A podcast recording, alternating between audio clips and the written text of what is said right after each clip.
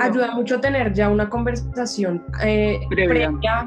por internet, porque uno entonces saca como temas de lo que ya se habló. Entonces dice como, como ay, me acuerdo que, que, me contaste que estudiaste alguna cosa, o que te Esto, o qué tal te fue ese día que hablamos de el juego de no sé qué, o sea, cosas así que ayuden a que, a que la conversación fluya. Sí, pero no tratar de extrabar una conversación con algo así tan paitla.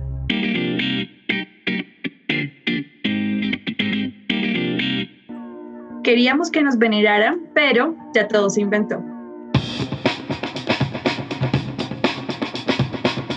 Bienvenidos a un nuevo maravilloso, exorbitante y esplendoroso capítulo de Ya todo se inventó. Eh, esta semana volvemos una vez más, no nos cansamos. Creo que ya estamos cerca del 30, ese es el 29. ¡Ah! ¿Se imaginan? Casi 30 capítulos, 30 semanas haciendo esto. ¿Por qué? No sabemos. Está, está casi como yo, a punto de llegar a los 30. Exactamente, este es el momento en el que eh, empezamos a cobrar para que aprendan a, valorarnos. Eh, comienzo esta noche saludando primero a la la voz más sensual que existe en el mundo de los podcasts, a la voz que hace suspirar a los miembros de la comunidad de Ya Todo se inventó, la señorita María Durer. ¿Cómo estás, Mari? Obvio, como siempre. Bien, ¿y ustedes qué han hecho? ¿Qué se cuentan esta semana? Todo bien, todavía celebrando la victoria de Biden. Seguimos aún más contentos, más felices. Hagamos la parte baila. Pues estamos re tristes porque ganó Trump, pero pues bueno. Estamos no, hagamos las dolor. Sí, estamos hundidos en el dolor por la victoria de Trump. O no sabemos quién ganó, lo cual es aún muy preocupante aún. Sí. Eh, también saludo desde Estados Unidos a la señorita Natalita. ¿Cómo estás, Cachete? Oli, bien, bien aquí celebrando, o muy triste, pero bien, todo bien. Encerrada en la casa con mucho papel higiénico y miedo. Marica, eh, toca comprar papel higiénico. Aquí Estados Unidos me ha enseñado que lo más importante para sobrevivir es el papel higiénico. No sé todavía para qué, pero es el papel higiénico. Algún día tendrá sentido. Algún día comeré papel higiénico. Último, pero no menos importante, la señorita Vane. ¿Cómo estás, Vane? Bien, bien, muchas gracias. Bien, riéndome un poquito eh, con el saludo, entonces súper. Perfecto, perfecto. Bueno, mi gente, eh, a nuestros oyentes no les podemos garantizar que esto no se convertirá eventualmente en un culto, pero aprovechando eso, hablemos de culto. ¿Si vieron lo del caso Nexium? no. no. ¿De qué se trata? Pues para hacer, las, para hacer la historia corta, Nexium era como una, una cosa que se inventó un tipo de apellido que se llama Kid Rainer. Básicamente era un tipo así como súper mega brillante y el man había como, tenía como varios proyectos y demás, pero eventualmente le cuajó uno así como de, estas mierdas del coaching. ¿Han escuchado de, de, esas vainas del coaching? Pues básicamente claro. el man era uno de esos coaching y tenía como un séquito, tenía un séquito de gente que, que supuestamente se, se, como que se movían por el ámbito de de, del bienestar de la humanidad y todo eso, y el man hablaba del empoderamiento de la gente y qué tales, pero desde 2007 le sacaron en el New York Times una serie de reportajes sobre que resulta que el man lo que tenía era un culto, y eh, recientemente lo condenaron a 120, a 120 años de cárcel en Estados Unidos porque el man tenía todo un sistema de esclavitud sexual con las mujeres del culto. Entonces básicamente era un culto piramidal donde el mancito se aprovechaba pues de, de, de muchas mujeres y demás y esto, pero digamos uno de los temas centrales de de, esta vaina de Nexium es que no, no es como a veces uno piensa en los cultos que cae la, a veces cabe la gente como más casual, sino que en Nexium cayeron gente re, re dura, gente con mucho dinero de, muchos lugares. Entonces como que está todo este tema del coaching y de los cultos. ¿Ustedes cómo ven las, la situación de los cultos en, en sus vidas cotidianas? ¿Alguien los ha invitado a participar de un culto? ¿El Balay cuenta como culto? Totalmente. Entonces, mil veces.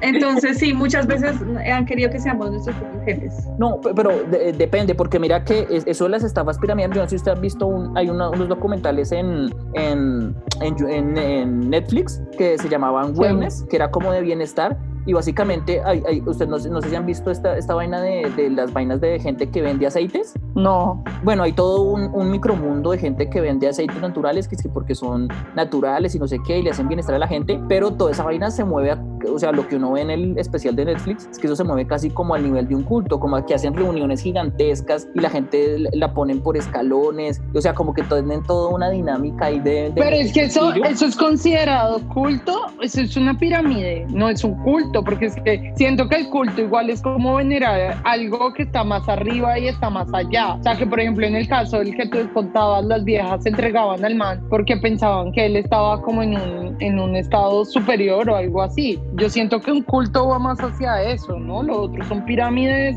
económicas, ¿no? No sería muy diferente. están mezclados, algunos están mezclados porque, eh, por ejemplo, a mí me, invitaron alguna vez eh, como una vaina de, es obvio una pirámide, pero como que no, que esto alrededor estaba el empoderamiento femenino, que son como unas mandalas, o sea, así metiéndole como todo el asunto. Y entonces solo somos mujeres y nos empoderamos entre nosotras y salimos adelante. entonces tú traes cinco, pero se reunían así. Pues eso no es la vuelta de telar, de, eso no es una vuelta que se llama como telar del telar, eso, esa vaina de Lares, entonces que, y así te explicaba, cuando te explicaban, te explicaban con el dibujito así, así de, de cómo va creciendo el telar y que, se, que somos como una verdad espiritual. Ese es el mismo que, que, era también de los, de, lo, de los cosas de la tierra, los cinco. Sí, sí, sí, que tú vas a hacer aire, que después vas a hacer tierra, que después eres fuego y que solo somos mujeres y entonces, pero si se reunían así juiciosamente y así como en ese tema de empoderarnos, entonces ahí ya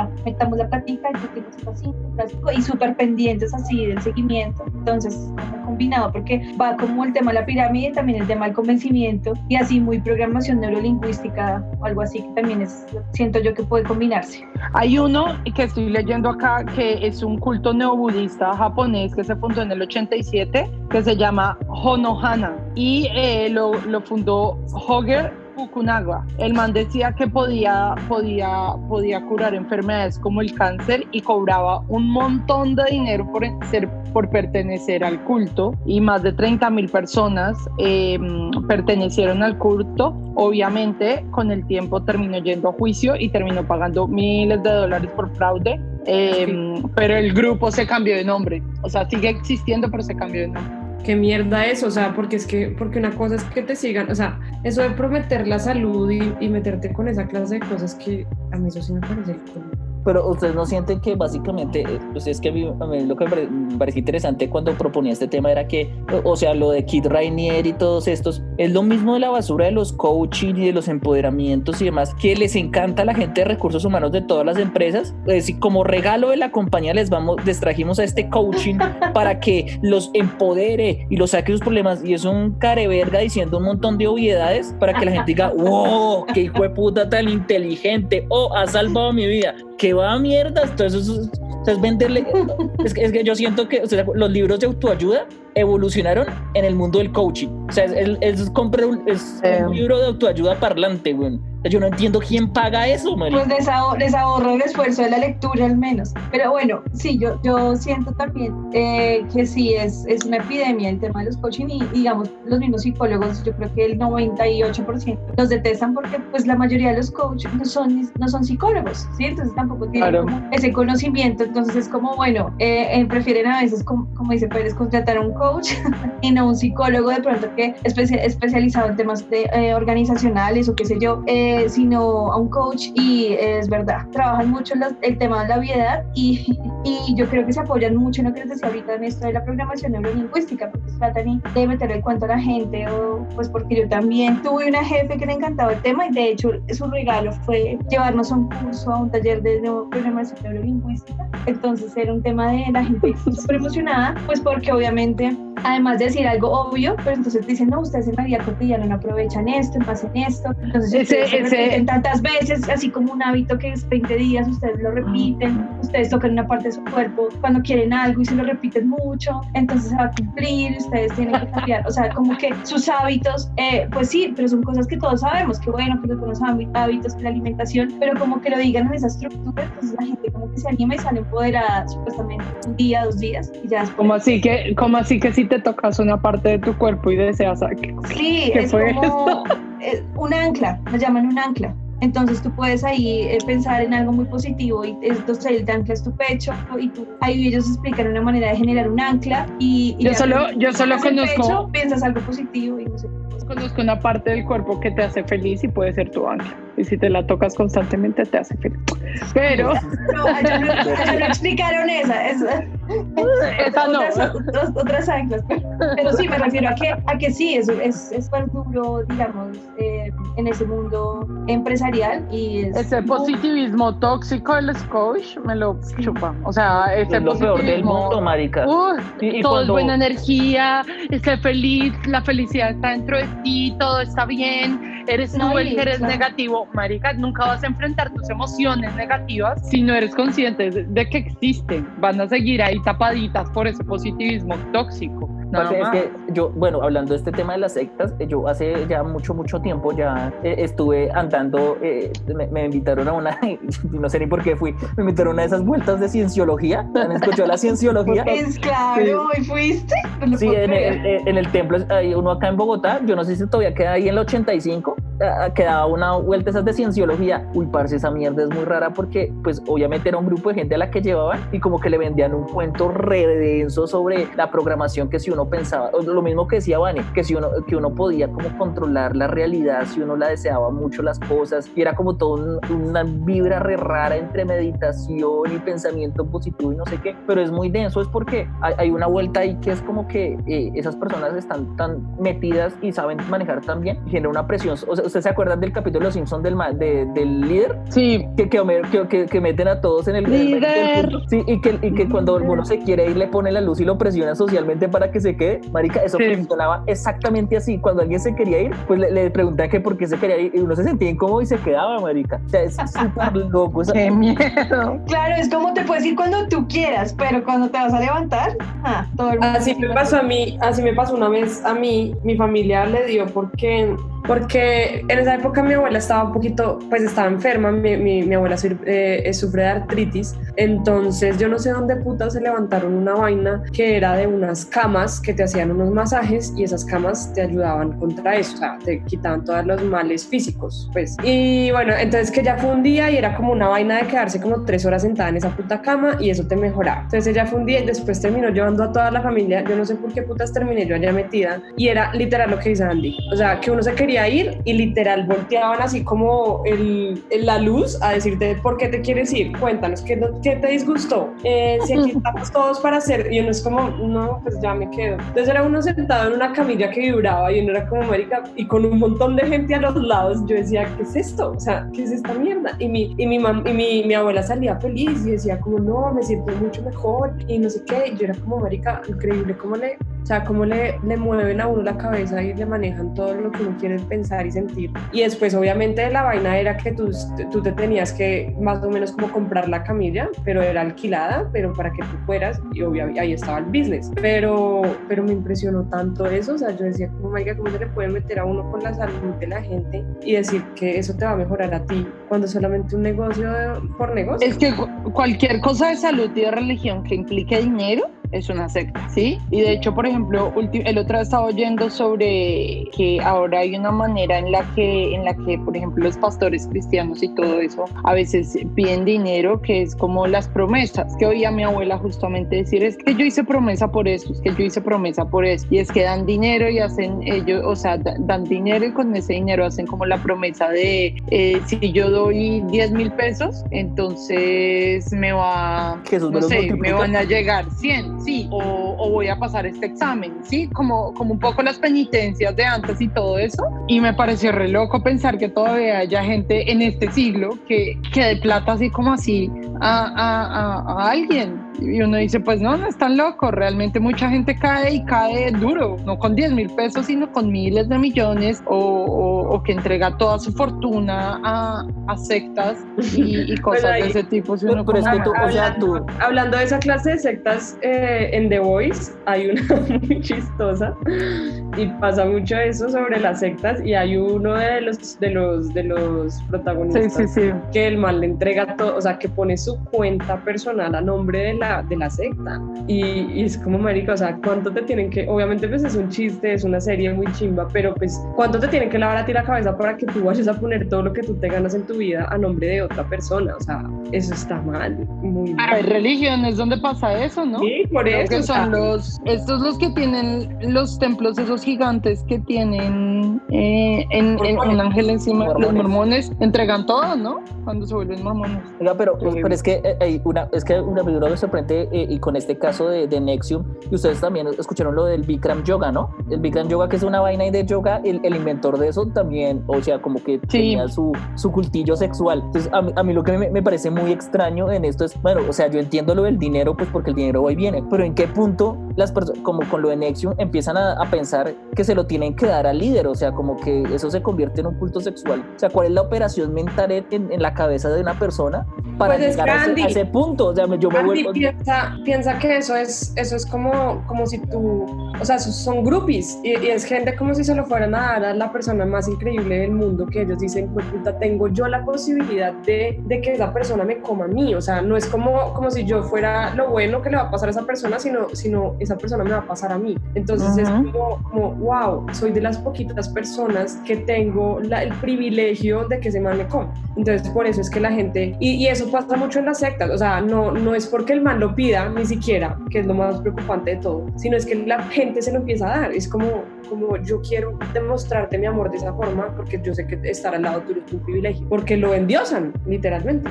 Sí, eso es como un poquito, lo, ¿ustedes vieron Tiger King al final? Sí. El, el, el, el mancito que tenía el, el, uno de los tipos, todos esos eran polígamos. Uy, sí. Y había un tipo que tenía como cuatro esposas y básicamente las esposas eran esclavas porque trabajaban en el zoológico del mar, pero era, un, era una, una vaina reculto, re chistoso. Y, uno dice, y las viejas eran re, re, metí en mi casa, trabajo con él, entonces estoy re bien. Y eran chinas re, re jóvenes y todo, que uno decía como marica, ¿qué, le pasa a esta gente? Estaba estaba viendo otro, otro culto que encontré que se llama Movimiento Raeliano.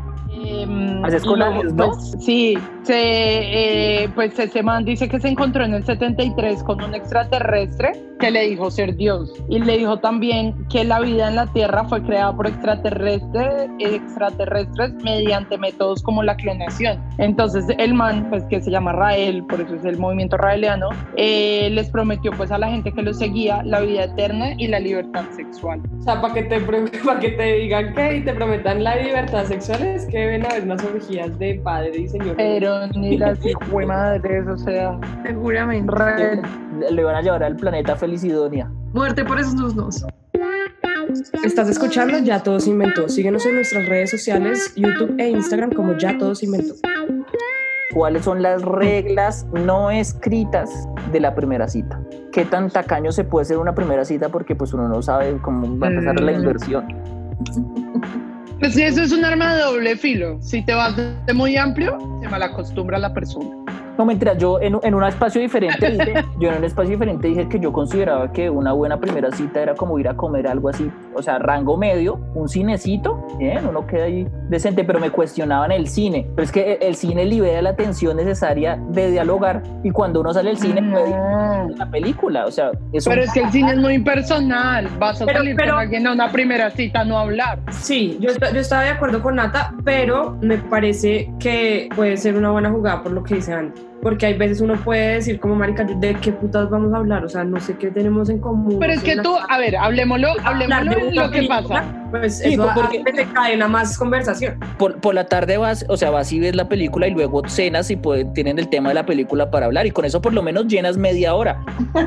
Pero es que eso, eso, eso, no, eso significa que vas a salir con una persona por llenar tiempo, no porque realmente te interesa saber. Pero hay nervios, hay nervios de por medio y por más que uno haya hablado por eh, una pantalla, no es lo mismo verse, a empezar a, compartir. Eh, Además que eso, eso es importante y lo que decía Nata, que, que, con qué clase de persona vas a salir, pues marica, generalmente uno se conoce por Tinder o se conoce por Instagram. Redes sociales. Exacto, entonces pues uno no tiene como la, porque una cosa, y, y, hablando claro como es, uno no, no, es la misma persona que se presenta por, por, por internet, o sea. No es la misma persona, no, es que es más fácil hablar por internet eso es a lo que me refería. Es decir, no es, no es, uno no es igual de lanzado, uno no es igual de, capaz de poner conversación. Además que lo que hace que haya ese, ese ritmo en una conversación digital es eso, que uno puede tener espacio para pensar las cosas. Eh, entonces la, la, conversación se mueve diferente a una cosa completamente direccional, bidireccional, eh, presente, porque tú no tienes el momento de decir, espérate porque no sé de qué me está hablando, vamos a buscar, o, o espérate, mejor le digo esto o mejor le digo no. Entonces es una cosa como más instantánea y pues eso asusta, eso asusta. Claro, no puedes editarte, no puedes editarte. Pero venga, ¿en, en cuál es el ¿En, ¿En, cuántos segundos comienza el silencio incómodo? Uy, no. primera cita, eh, eh, el terror de una primera cita es el silencio incómodo. Porque es que cuando ya conoce a alguien, el silencio pues incómodo se, se, rellena con huevonas, pero es que en una primera cita el silencio incómodo, eso sí es muy matador. Tiene que aprovechar ese silencio incómodo. silencio, pim, beso. Ya va a decir, ah. ¿Con quién yo soy la más gallina, güey, en el mundo. A mí, yo, yo necesito que, que, la persona con la que yo tengo una primera cita sea lanzada. O si no, yo también. Me muero de hambre. Baila. Yo soy demasiado tímida. O sea, yo tengo un nivel de timidez de otro mundo. Y, y, y por eso mis primeras citas siempre tienen licor de pro, por medio o si no fracaso. Sí, eso sí. La verdad yo soy tímida, pero para evitar esos silencios incómodos que me parecen súper complejos, yo, yo, yo trato de ser parlanchina, o sea, como cuando ya veo que se va a dar, o sea, así que tenga que hablar del clima, pero yo soy como, eh, o trato de hacer algo así como, eh, mientras que me acuerdo de algo, o, o me invento algo, porque a mí me parecen súper tediosos, o sea, como hacer resurgir algo después de un silencio incómodo, me parece tenaz. Pero, pero, por eso, te inventas algo así como marica y, y ayer me caí. Ah, y y así como, ay, yo, ay, yo te iba a decir algo, ay, mientras que pienso alguna cosa, porque pasa a veces que tú puedes tener, tú puedes tener, eh, bueno, ustedes dicen que, bueno, conoce a una persona por, por chat o algo así, pero también a veces uno está en contextos, eh, no sé, académicos o está en contextos diferentes y cuando ya sale con la persona es totalmente diferente porque es otra cosa, no es ahí como en la clase hola, chao, sino entonces obviamente es totalmente distinto de hablar de otras vainas, entonces no sé, como que eh, yo trato como de, ay, eh, sí, no, ven, ay, ya me acordé, te iba a decir algo y me invento cualquier cosa. Yo creo que uno siempre busca por eso, uno siempre la, la, película es tan valiosa porque digamos a mí yo no sé ustedes a mí el small talk o sea como el chit chat me cuesta muchísimo. Para mí es muy difícil hacer ese tipo de conversa. Entonces eh, para mí sí, sí, me, sí me estresa cuando hay silencios incómodos porque yo soy muy malo para, para eh, como aguantarle el small talk a alguien que sea o sea alguien como Vanessa me serviría mucho porque sería muy parlanchina.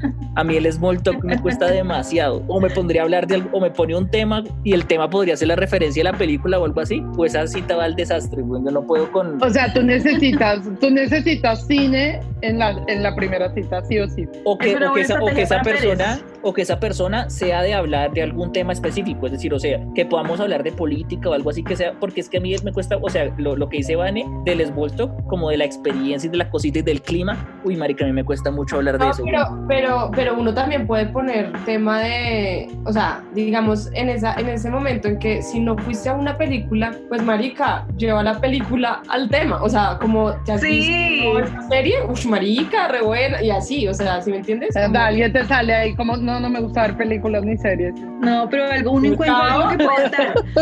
Ghosting. pero uno encuentra algo que pueda atar. Pero sí, es que Pérez es que es así, o sea, yo creo que si, si no, no, es tener una cita ni nada, pero uno se sienta a hablar con Pérez y uno es el que habla como un lorito.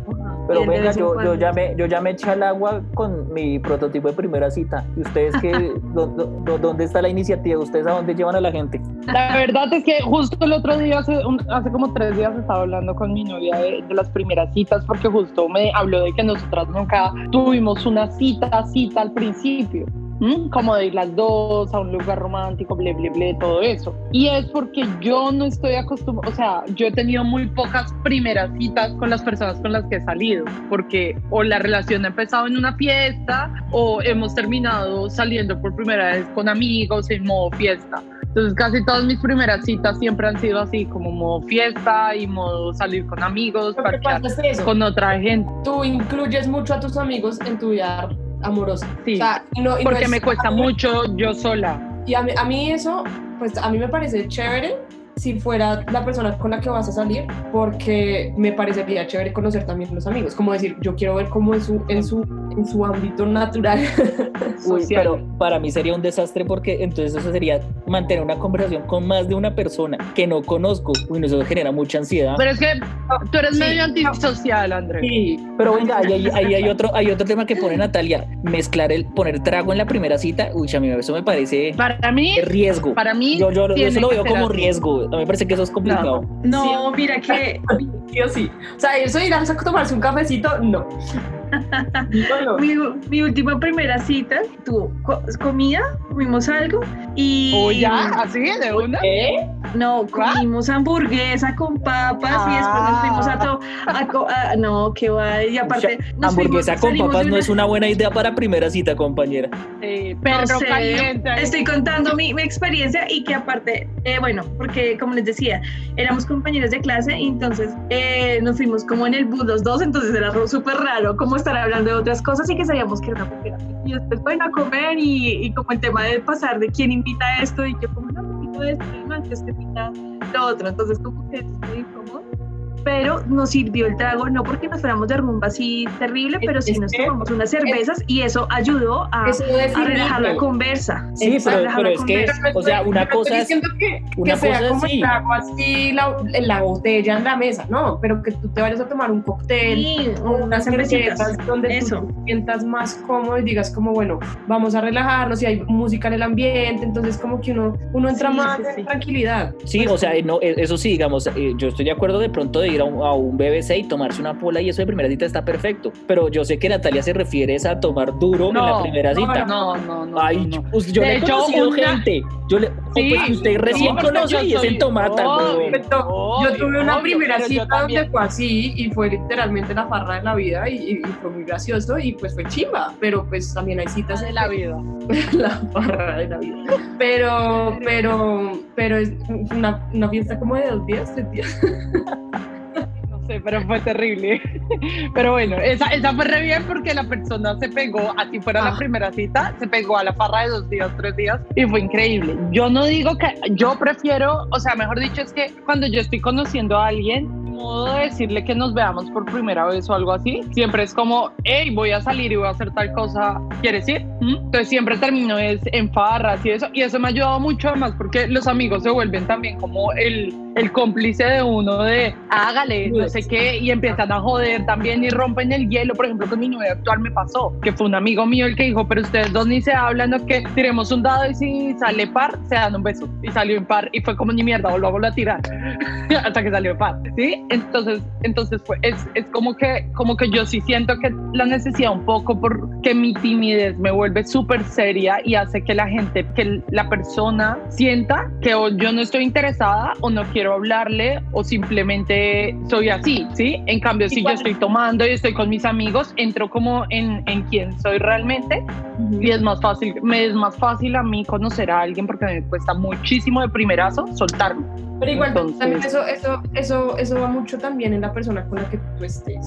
O sea, y, y por eso estoy también de acuerdo con lo que dice Nata, que yo también prefiero salir con alguien que sea como más, más lanzado. Abierto, pues más lanzado, porque hay veces yo no sé, sí, yo soy demasiado penosa también, entonces eso me cuesta. Entonces, cuando son dos que me ha pasado, que he tenido citas con otra persona penosa, y es como que uno no sabe qué hacer con su vida. Entonces, hay, más, hay más silencios incómodos. Ajá. Cuando pasa eso. Pero mira que, digamos, una, una cita que tuve con, un, con una persona fue en una fiesta y yo llegué a la fiesta, o sea, llevábamos hablando un tiempo por, por internet, pero pues no, yo no tenía la, o sea, sí, como digo, soy muy penosa, entonces yo dije como mierda, voy a llegar a una fiesta y qué putas voy a encontrar allá. Y era una fiesta de esa persona con dos amigos y yo dije como marica, qué raro, o sea, qué incómodo pues porque yo que voy a hablar con los amigos y literal lo que decía Nata, o sea, nos, nos, me alcancé a conocer con esa persona en esa fiesta fue por los amigos, porque los amigos eran un parche y nos ayudaron a unirnos y como, y como a, a romper el hielo un montón, entonces esto también es muy bacán.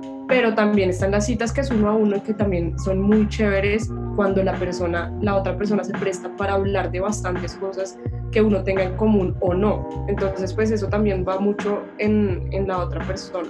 Creería yo. Sí, yo creo que eso depende de muchas cosas, Santi.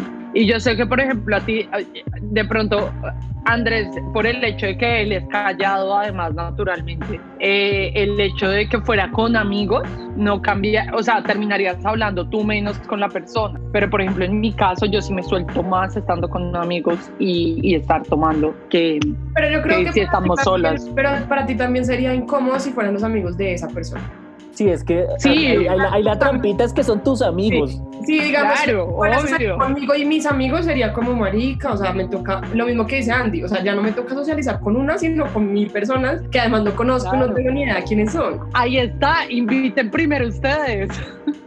que vaya con sus amigos. Ya después de eso, pues ya es más fácil ir a, donde tus amigos. Pero entonces volvamos, ¿cuál, cuál es tu, tu, cita? O sea, tú dices, Nata, que tu cita la, mejor primera cita que podrías tener es como en una fiestica así con tus amigos? No, yo siento que sería primero como si ir, por ejemplo, a, a, comer a un restaurante o algo así, y ahí sí ir con mis amigos. O sea, como que en primera instancia si pudiéramos estar solas y como tener interacción solas, como poder hablar de cosas que uno no va a ir a hablar con sus amigos, pero ya como para soltarme, ya como para que, que la primera cita se dé mejor y allá. Lo que pasa es que también, no sé si entre, pues, entre parejas hetero, pero en, en, en entre viejas las cosas pasan muy rápido. Entonces uno en una primera cita, uno en una primera cita eh, ya termina dándose besos, ¿sí? O sea, entonces mm. siento que, que, uno en esa misma primera cita espera eso de una y, y, por eso de una vez dice como no, vamos con mis amigos, vamos en farra, el baile, el trago, ayudar un montón, ¿sí me entiendes?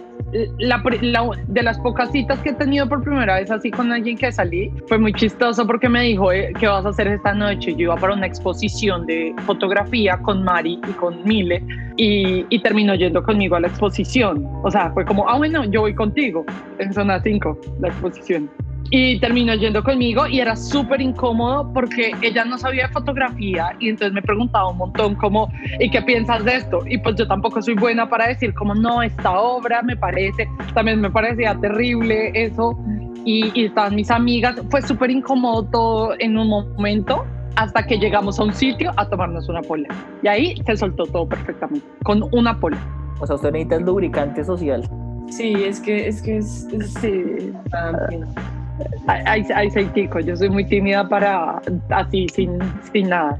Que a mí me, sería difícil así que me llevar de una vez como a los amigos y como con mucha gente me parecería un poco más difícil a mí, la verdad. Pero me parece buena idea lo que hablábamos de, de pronto de... Mm, Chévere, pues puede ser lo del cine, después es para hablar, pero si no, me parece chévere la cervecita, me parece como chévere como la musiquita y eso como que suelta un poquito para que... Pero también, también el, el número de amigos, porque es que si es, una, es un parche de cuatro amigos, pues hasta... Y uno todo Pero si son diez amigos, marica, ¿qué va a hacer ahí? O sea, es como... no, y, además que la persona no, y la persona que invita debe ser consciente de que debe, o sea, si, me invitan... Su prioridad su prioridad debe ser la persona. si esa persona se levanta y me deja 10 minutos, hasta luego yo me voy. O sea, yo sí, sí, a duras penas interactúo con usted y ahora tengo que interactuar con estos otros, no me boda. Así tipo la película gringa que entran a la fiesta y están juntos y la, y la otra persona se va con los amigos y uno queda como... Uy, no, no, no hagan eso, eso no, por favor, porque si usted... No, y estar pendiente todo el tiempo. claro. Sí, llavero es, quieres? Que es una buena, buena comida de primera cita, porque una mala, o sea, primero es algo con lo que uno no se vaya a ensuciar, marica. O sea, no la vaya a llevar a comer unos burritos, weón. Esa mierda no, no, va a salir bien. Una, una comida tipo, tipo un crepes, una cosa así donde, donde mm. Es, es, tranqui, no es caro y tiene cubierto. es importante. Sí. Coman algo que tenga cubiertos. Hamburguesa, perro caliente, pasta también puede llegar a ser desastroso. Dice que no sabe comer pasta y donde a mí me salga alguien que suerva la pasta. Ghosting.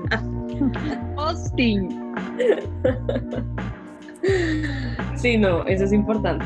¿Qué esperarías que haga esa persona? Porque, por ejemplo, en el caso de Vanessa, ¿esperarías que él pagara y cosas así?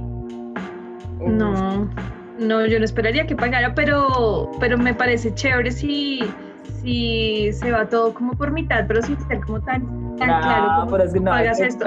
a mí me parece, es medio lamparoso, o sea, es como cuando, cuando dice Mari, o sea, se debe fingir el interés en pagar, pero... Eh, exacto, o sea, que como que los dos se hagan, ay no, O me parecería chévere que fuera como, como no, eh, o sea, como esa pelea de no, yo pago y el otro, ay, no, yo pago, entonces el otro diga, no, o sea, yo pago esto, pero tú pagas lo demás. Sí, así, así, así, fue. Yo pago la comida, pero tú pagas las polas y, cosas así. Exacto. como no necesariamente es la misma cantidad de dinero, pero, pero pues los dos están invirtiendo.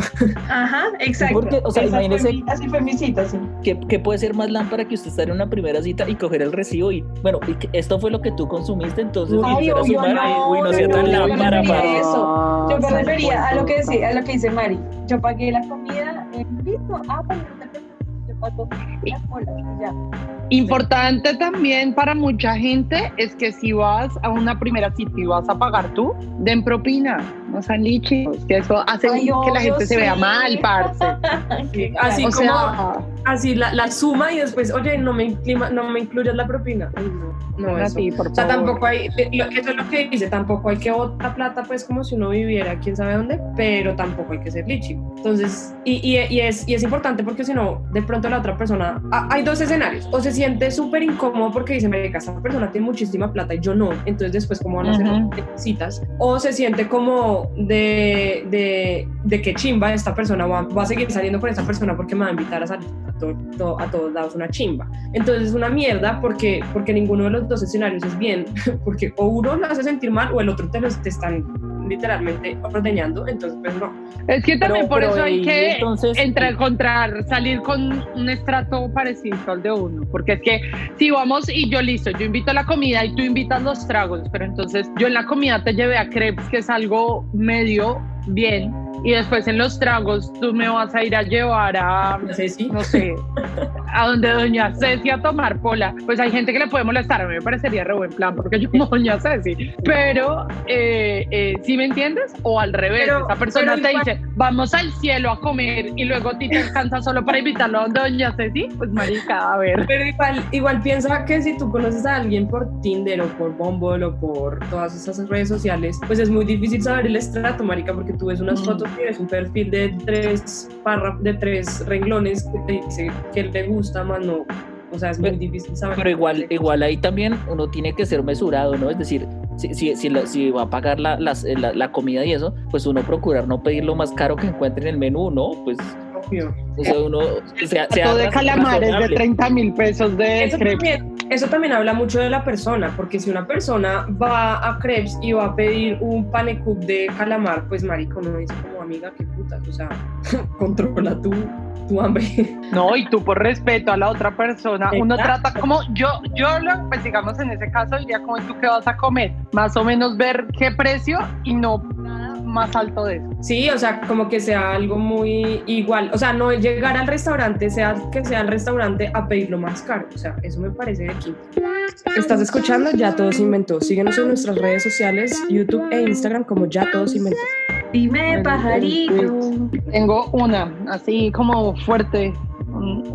Va, va, va, a ser casi experiencia esta semana. Ojo con decir que ya, bueno, primero, dime, dime pajarito. pajarito. Van es la cantante oficial del Dime Pajarito. Em, ojo con decir que ya superaste algo porque tu subconsciente te escucha y pin, te clava tres sueños y una pesadilla con eso. puede ser, puede ser. Solo cuando estemos completamente seguros.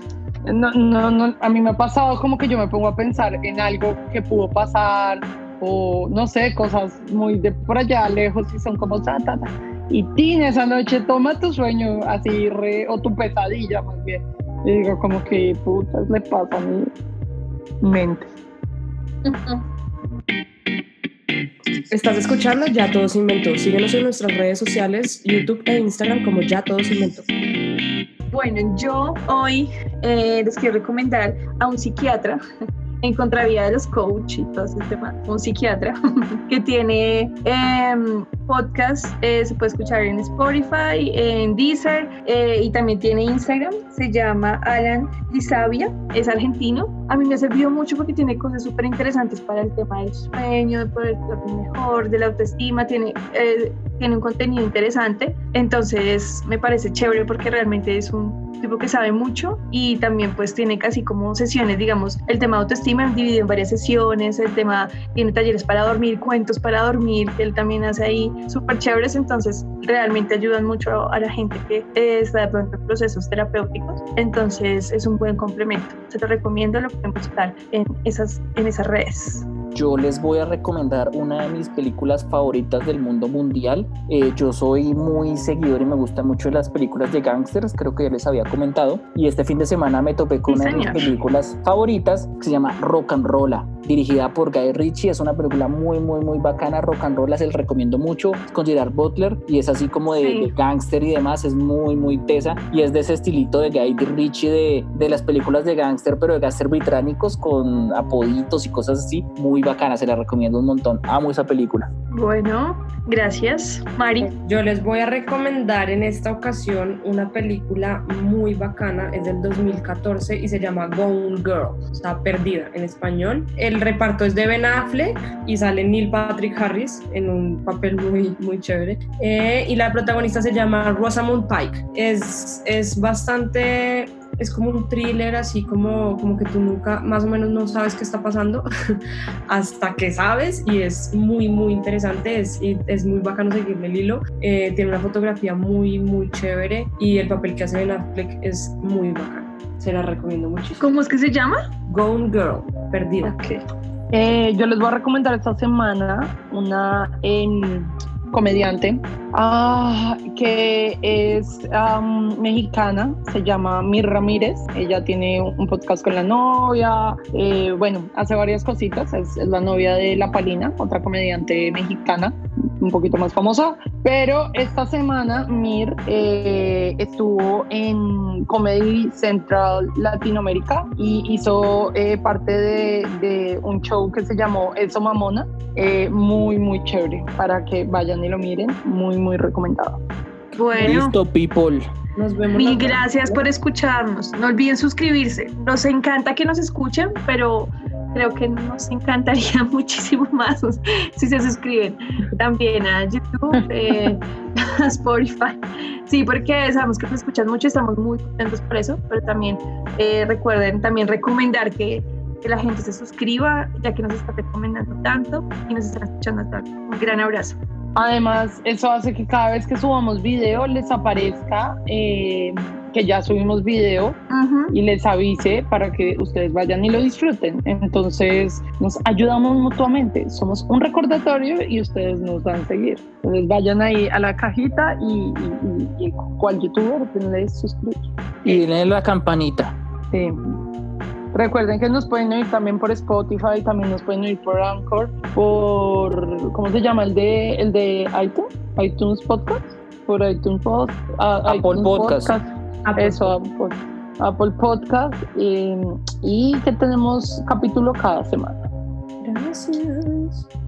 Adiós, mis pequeños seres de luz. Me encanta escucharlos, verlos. Bueno, mi gente querida. Esperemos que ya, ya cuando salga la secta, eh, les avisamos. Bueno. Un abrazo.